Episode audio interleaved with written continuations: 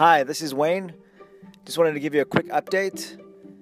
Two weeks ago was our kids' final day of school, so we withdrew them. Yeah, two weeks ago. It's actually exactly today. So we decided uh, that they would have a two-week holiday break. So we're nearing the end of that. What lies ahead is that on Monday we're gonna start doing home learning, and we've we adopting a project-based approach, also an inquiry-based approach. So basically, I'm gonna be beginning a unit with our son, and we'll develop this unit together. The only thing I think I'll have uh, printed out is a picture of the inquiry cycle.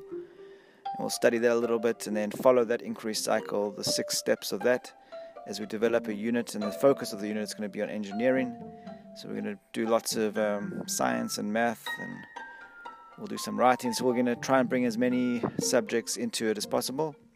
And then uh, likewise, Misty is going to be working with our daughter and doing the same kind of thing, developing a unit together. Um, and then their, their unit's going to be chemistry focused.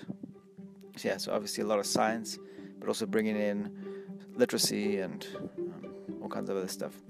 Anyway, we'll, we'll keep you posted. We're looking forward to this new uh, adventure in learning. It's uh, all new to us. We normally have a unit all written out and ready to go with lessons and everything, but this is going to be uh, developed alongside the kids and giving them a lot of ownership in the whole process.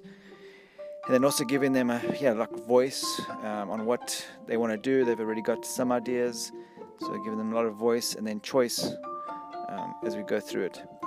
Anyway, I hope you have a great rest of your day, and we'll we'll get back to a formal episode uh, yeah in the next week or two. All right, bye bye.